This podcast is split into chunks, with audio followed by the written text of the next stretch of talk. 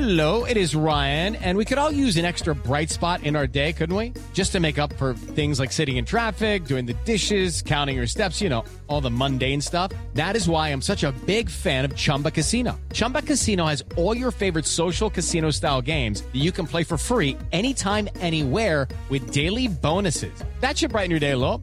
Actually, a lot. So sign up now at chumbacasino.com. That's chumbacasino.com. No purchase necessary. Group. Void were prohibited by law. See terms and conditions. 18 plus. Hello, it is Ryan, and we could all use an extra bright spot in our day, couldn't we? Just to make up for things like sitting in traffic, doing the dishes, counting your steps, you know, all the mundane stuff. That is why I'm such a big fan of Chumba Casino. Chumba Casino has all your favorite social casino style games that you can play for free anytime, anywhere with daily bonuses. That should brighten your day a little. Actually, a lot. So sign up now at chumbacasino.com. That's chumbacasino.com. No purchase necessary. Group. Void were prohibited by law. See terms and conditions. 18 plus. Hello, it is Ryan, and I was on a flight the other day playing one of my favorite social spin slot games on chumbacasino.com. I looked over at the person sitting next to me, and you know what they were doing? They were also playing Chumba Casino. Coincidence? I think not. Everybody's loving having fun with it. Chumba Casino is home to hundreds of casino style games that you can play for free anytime, anywhere even at 30,000 feet. So sign up now at ChumbaCasino.com to claim your free welcome bonus. That's ChumbaCasino.com and live the Chumba life. No purchase necessary. Group. Void prohibited by law. See terms and conditions. 18 plus.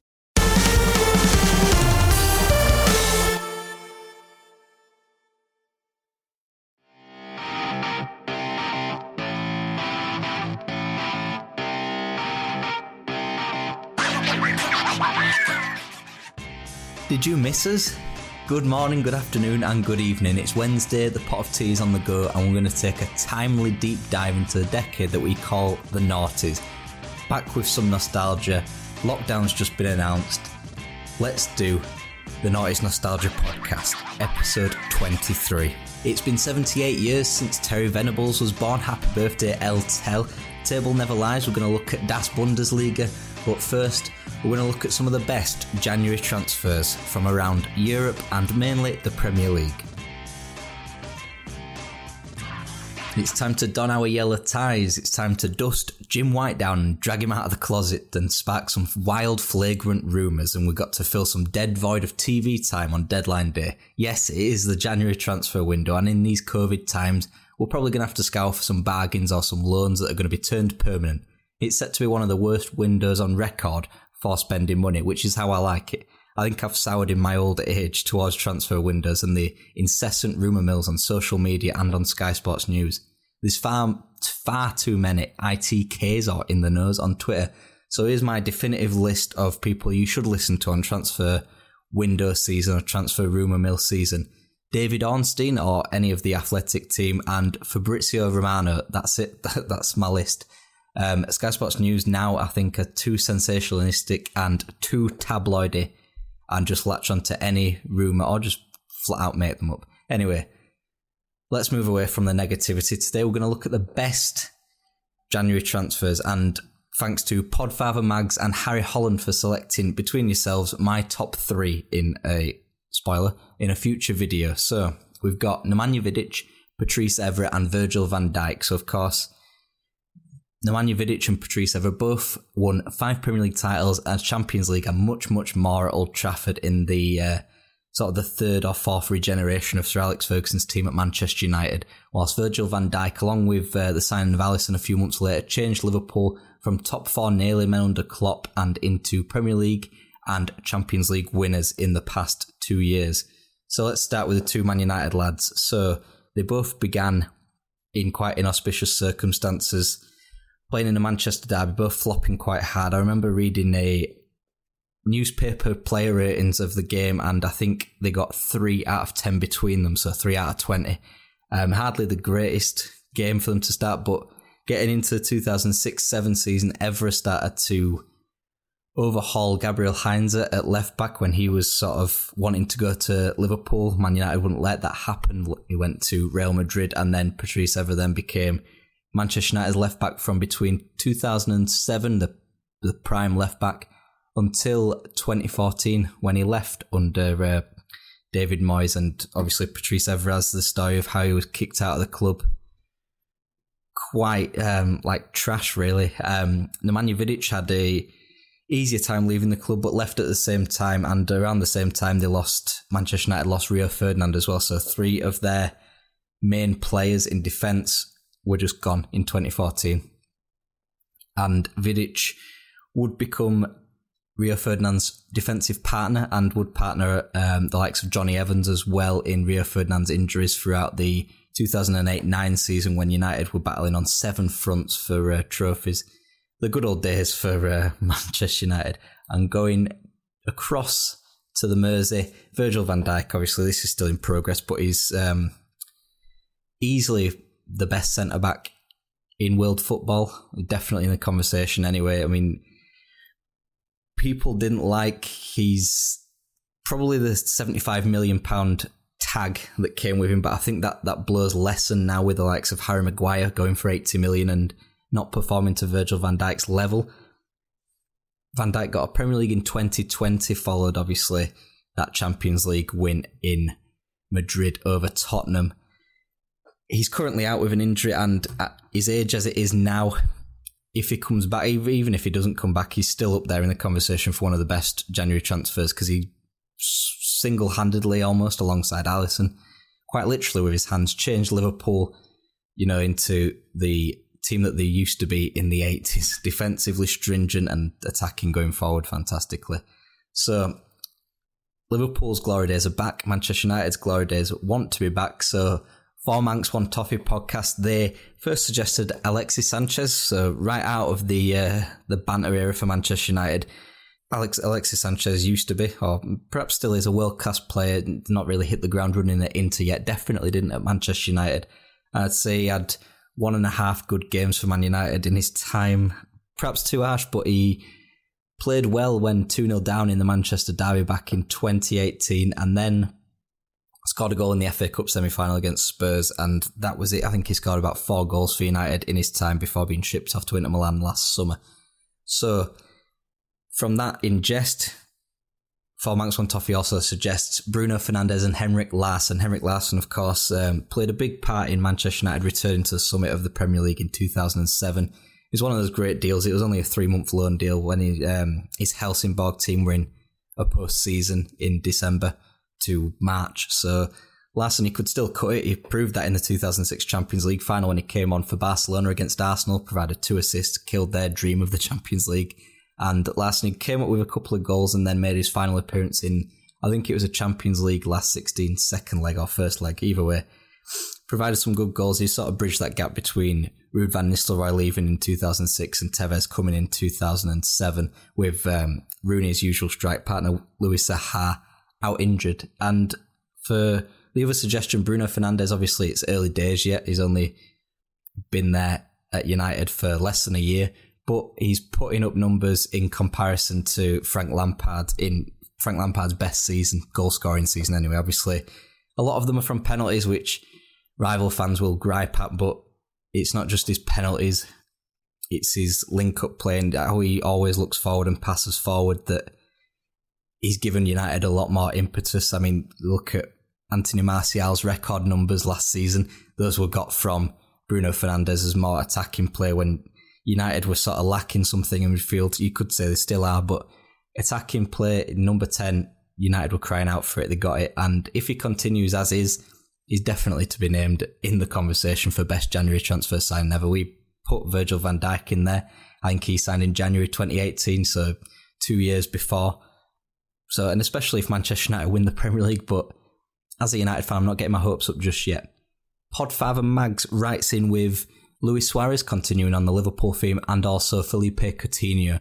So Luis Suarez obviously a pivotal input in Liverpool back into the title picture, scoring all them goals in the 2013-14 season. Obviously, bit a few people and then left uh, to Barcelona. And they were right on the edge of it. Brendan Rodgers seemed to have a knack of signing some um, great players in January. You can also add Daniel Sturridge. The markup on Philippe Coutinho is signed for, I think he signed for about 12 million. Sold him on a couple of years later for 143 million to Barcelona.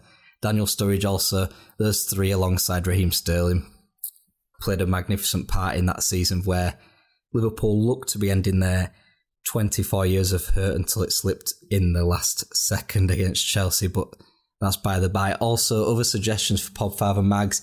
Tarkowski for his beloved Burnley, and uh, got to say, superb signing. And his partnership with Ben Mee is probably one of the best outside the big six at the minute. And Burnley are always defensively solid, and that is part to James Tarkowski and Ben Mee. Also, Michael Keane moved to Burnley in that January in a January transfer window, but has since moved on to Everton.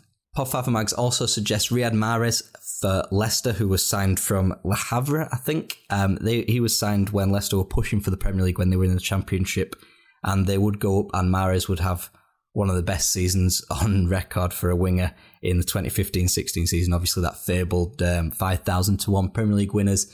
And other Premier League winners that he also suggests are Nemanja Matic and Branislav Ivanovic for Chelsea, two Serbians coming to Chelsea.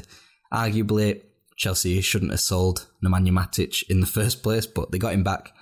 They got him back, and he was their kingpin in sort of defensive midfield before the days of N'Golo Kante, who would also come, but in the summer. So he's disqualified.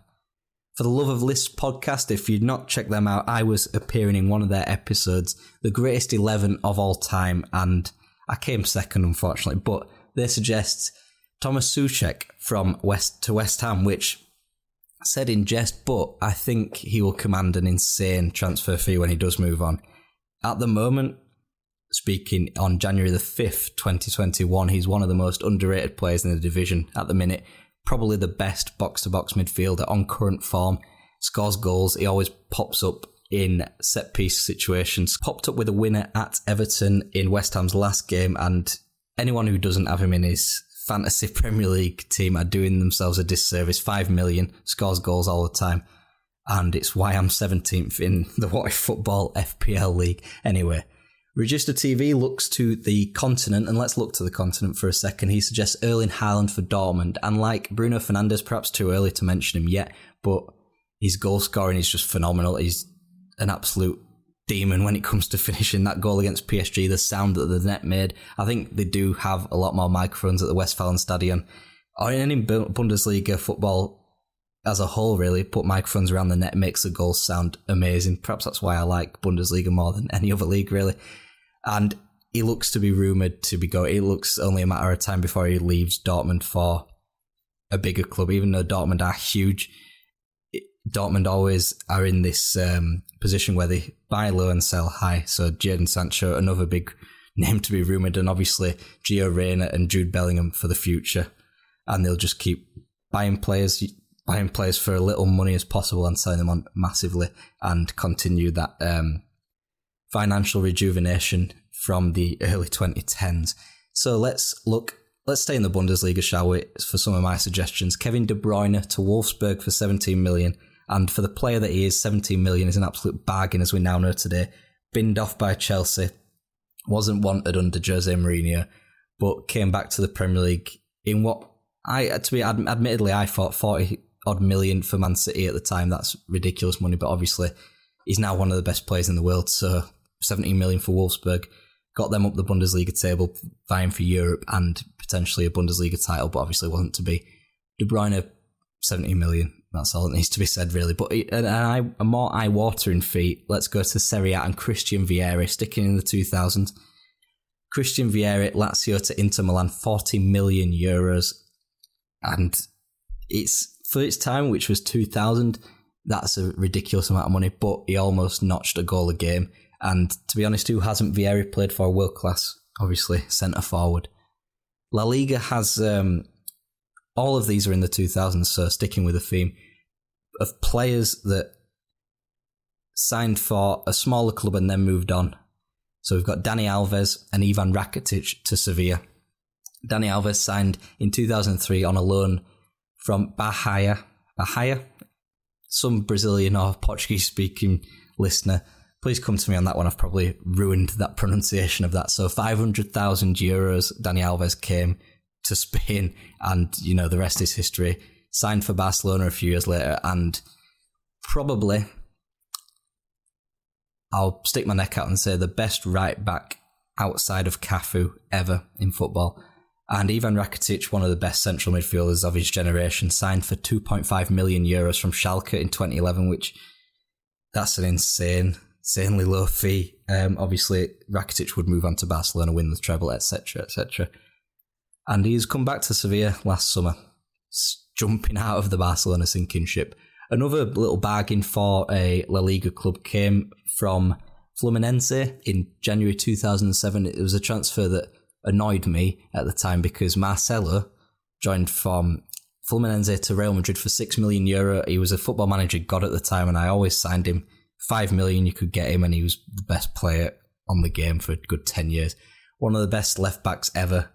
Obviously, you've got like Roberto Carlos and Paolo Maldini at the time in there before him, but he's gone on. He's he's not um, playing as well as he used to now, obviously because he's in his thirties. But he's of his time, he was one of the best fullbacks in world football, and that's not hyperbole.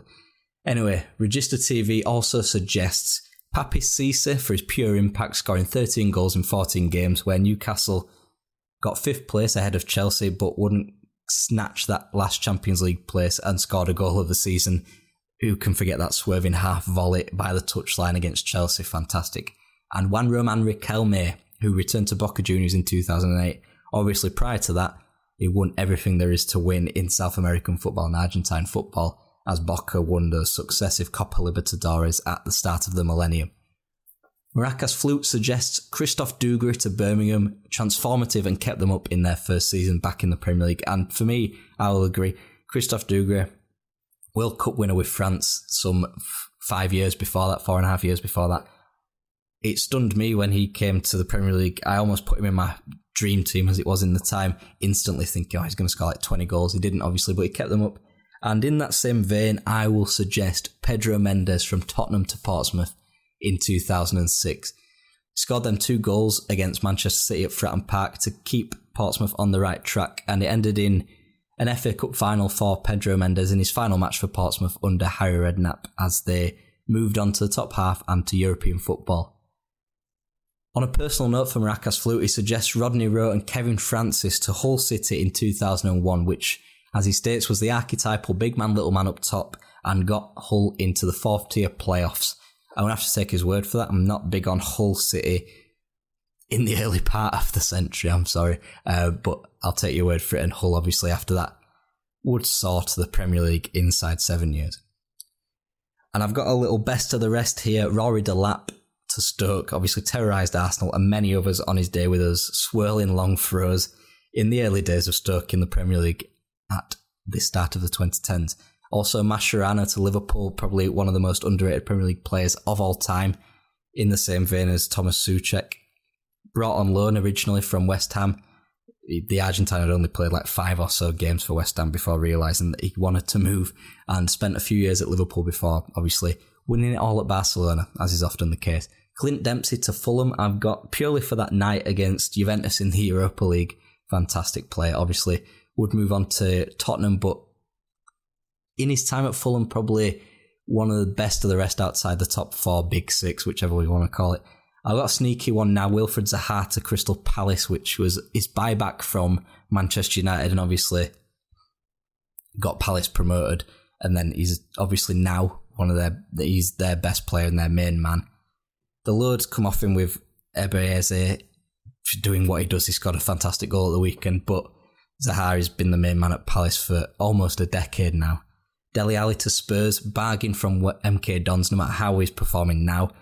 Um, he was the best attacking midfielder in England for quite a while, actually. Scoring the amount of goals that Gerrard and Lampard were in their prime at a young age. And if he can rekindle that form, maybe he needs a move. Maybe he needs a new manager but uh, he's only in his early 20s, so I mean, let's not write him off yet. And my final one, Gary Cahill to Chelsea. Never the main man in the Chelsea defence, but always dependable. One is, I think he's, I read it somewhere that he was the quickest person to ever to win all major trophies. So he won the Premier League in 2015, he won the Europa League in 2013, won the League Cup in 2015, and won the Champions League in 2012 and would have won an FA Cup along there somewhere because it's Chelsea in the 2010s.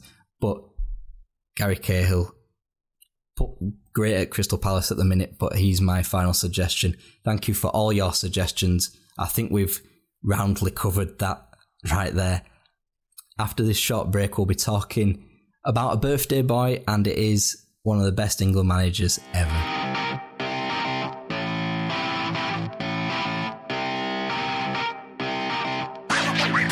Welcome back, and we're celebrating a birthday here today, and it has been 78 years since Terry Venables was born. He was born in wartime Dagenham and would turn out for Chelsea, playing over 600 times for the club in the 1960s, in an era that was between the league champions of 1955 and the more cup successes of the late 1960s and 70s.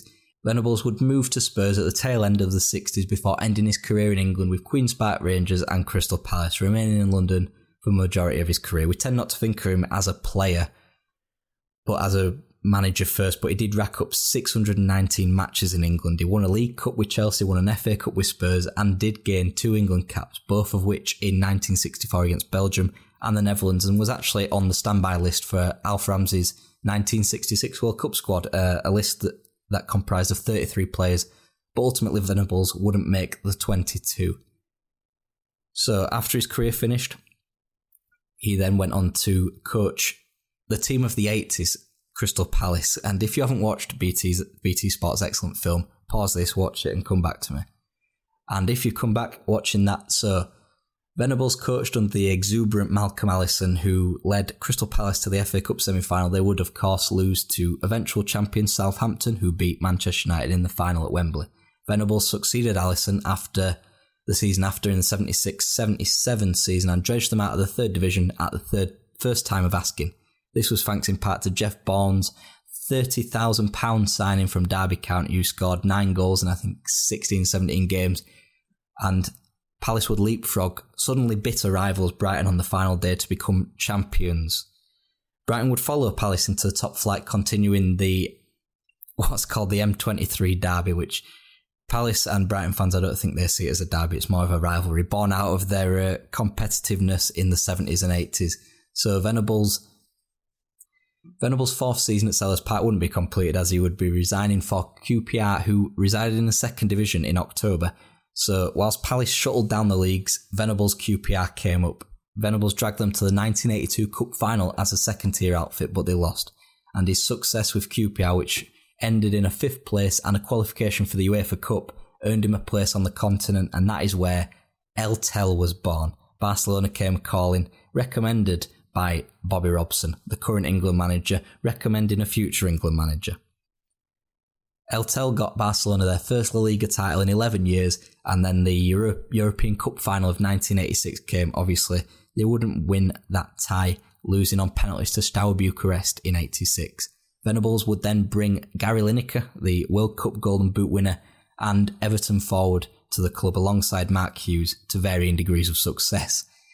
But after failing to retain the title and being eliminated by Dundee United in the UEFA Cup, Venables was sacked in September 1987 and he would return home and brought Gary Lineker with him to Tottenham Hotspur.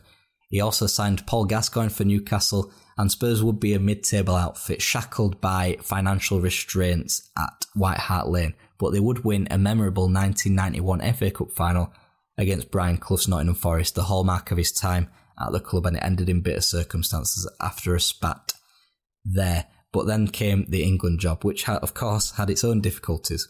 Venables was a favourite after Sir Bobby Robson left in 1990, but the job was given to Graham Taylor. Venables would succeed Taylor after his failure to qualify for the 1994 World Cup ahead of England's home tournament in Euro 96. And Venables defended the squad to a death after their antics pre tournament in Hong Kong. Obviously, the famous dentist chair, the dentist chair, which would be then revoked and then used by Gazza, who got the ball rolling against Scotland, scoring in a 2 0 win after Switzerland's 1 1 draw. Venables wasn't um, afraid of making tough decisions. He took the captaincy from David Platt, who would appear at the tournament, and gave it to Tony Adams and instated a 3 5 2, and England were officially at the races. Sheringham and Shearer clicked in probably the greatest English display since 1966, a 4 1 win against the Dutch, and then fantastically won a penalty shootout against Spain. Stuart Pearce avenging memories of 1990 with a spot kick there. Um, but a miss of Gazza's miss in extra time and Southgate's miss from the penalty spot in extra time against Germany in the semi final meant that Germany would win, win the tournament, and Venables resigned. Venables would become the Australian manager, He returned to Palace for a time, solidifying them as in the first division. He would then go on to Middlesbrough, where he kept them up, and Leeds United, where he was sacked in March of 2003. At uh, Leeds, of course, would then spiral down the divisions. Venables' managerial career would end there. Register TV is back. He's got a pithy four-word statement on Terry Venables: underrated manager, overrated singer. And I say to you, overrated singer. How can he be overrated when he got to the finals of Clacton on Sea's Butlin singing competition when he was 17? However, Chelsea's team at the time wouldn't allow him to compete in the final stages which is just mind blowing. He has had uh, a song in the UK top 40, though, which was a cover of Elvis's If I Can Dream, which reached number 23 in 2010, which I think must have been a World Cup song. It sounds exactly like a World Cup song. He, um, his, his other song that um, reached 46 in 2002 in the UK top 40, so didn't chart. It was called England Crazy and obviously less successful. Um, I've never heard of any of these, but a quick Wikipedia search, yeah, brightened my morning this morning. So, anyway, after the break, we'll be talking the Bundesliga and January 2002 as the table never lies.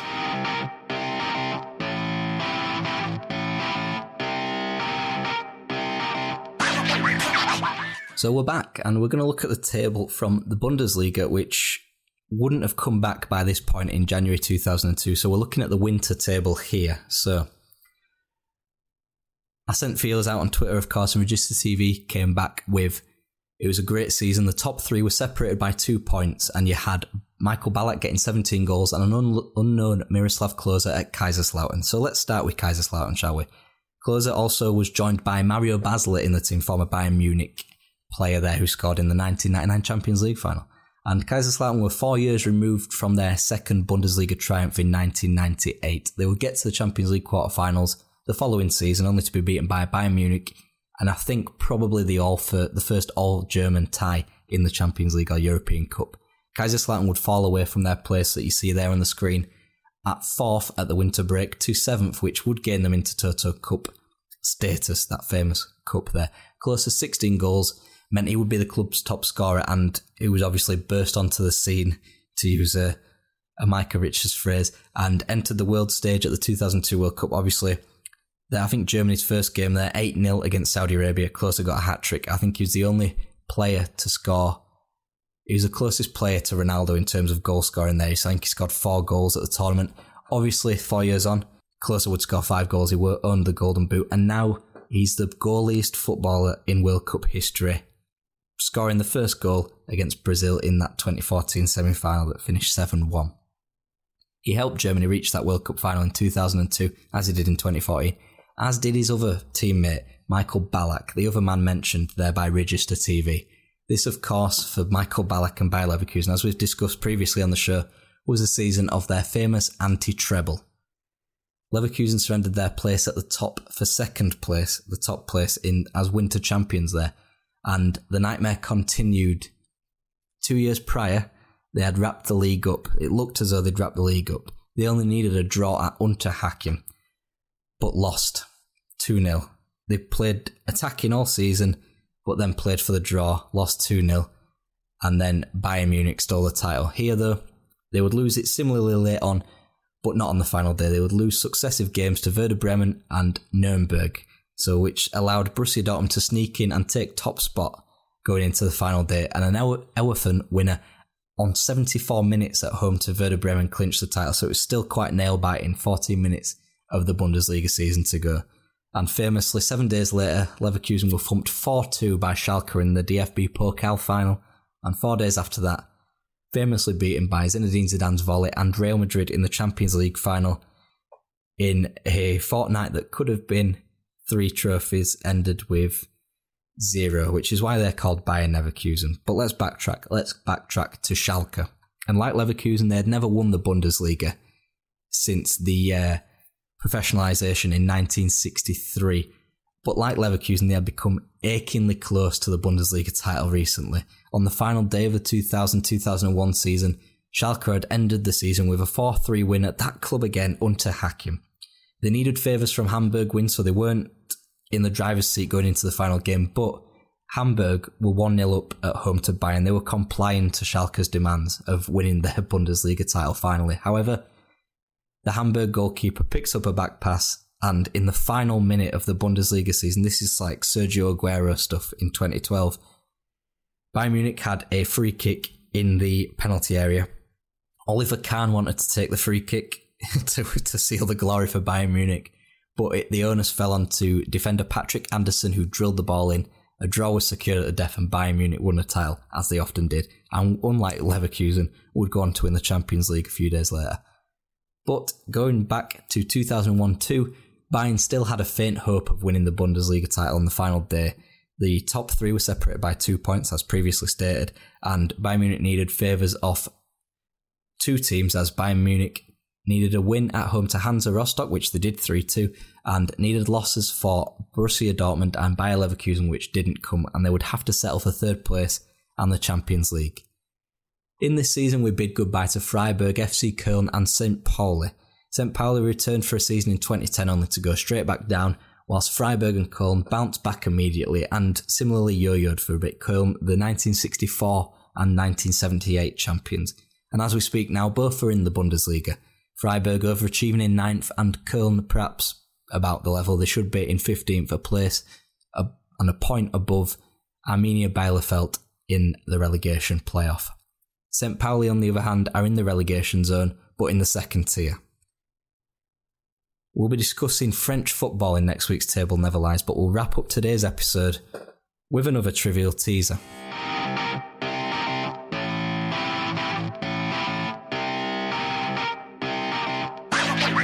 We're back, and it is time to wrap up today's show, episode 13, with 2000's Trivial Teaser. So, if you've not listened before, I give you the following clues the position, two managers, five teammates, and from that, you'll get the right answer, hopefully. I can't remember if we had any correct answers last time because it's been two or three weeks since the last episode. Scott Shaw, shout out to Scott Shaw, he usually gets the right answer on uh, Twitter there. And our last teaser on episode 22 was a right back. He was managed by Steve McClaren and Kevin Keegan. He played alongside Paul Gascoigne, Stan Collymore, Stuart Downing, Aaron Lennon, Dennis Wise, and they all turned out to be England teammates and England managers. It was Gary Neville. Famous now, of course, for popping champagne whenever Liverpool drop points or Manchester United win on Twitter, among other things like his punditry and his fabled footballing career. So today, we've got for you a striker. He's been managed by Ian Dowie and Neil Warnock. His teammates, or at least five of them, have been Phil Neville, Damien Duff, David Dunn, Brad Friedel, and Dennis Rommedahl. Again, he's been managed by Ian Dowie, Neil Warnock, played alongside Phil Neville, Damien Duff, David Dunn, Brad Friedel, and Dennis Rommedahl. He was a centre forward. So we'll find out the answer to that next week. And if you think you know the answer, let me know in the comments down below and tweet us at whatif underscore YouTube, where we will be residing for the next week or so, where we discuss football all the time, inane stats. The prediction king, my son, will give us some useful tips for the uh, for the Premier League games, which he got wrong on Monday night with Liverpool's win. But there we go. Next week we'll be looking at Bobby Robson's time as Newcastle manager. We'll be looking at Emmanuel Adebayor at Newcastle, and the Table Never Lies will be in France in January 2002. Elsewhere on the channel, we'll be looking at the 1989 FA Cup final, Germany, Calciopoli, Kenny Dalglish, Oldham, Everton, Manchester City, and the 50 best footballing rivalries in world football.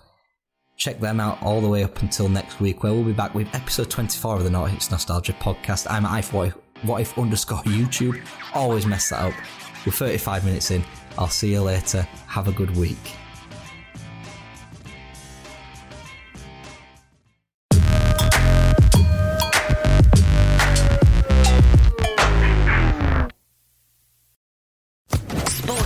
Sports Podcast Network. With Lucky Land slots, you can get lucky just about anywhere. Dearly beloved, we are gathered here today to. Has anyone seen the bride and groom? Sorry, sorry, we're here. We were getting lucky in the limo and we lost track of time. No, Lucky Land Casino, with cash prizes that add up quicker than a guest registry. In that case, I pronounce you lucky. Play for free at LuckyLandSlots.com. Daily bonuses are waiting. No purchase necessary. Void where prohibited by law. 18 plus. Terms and conditions apply. See website for details.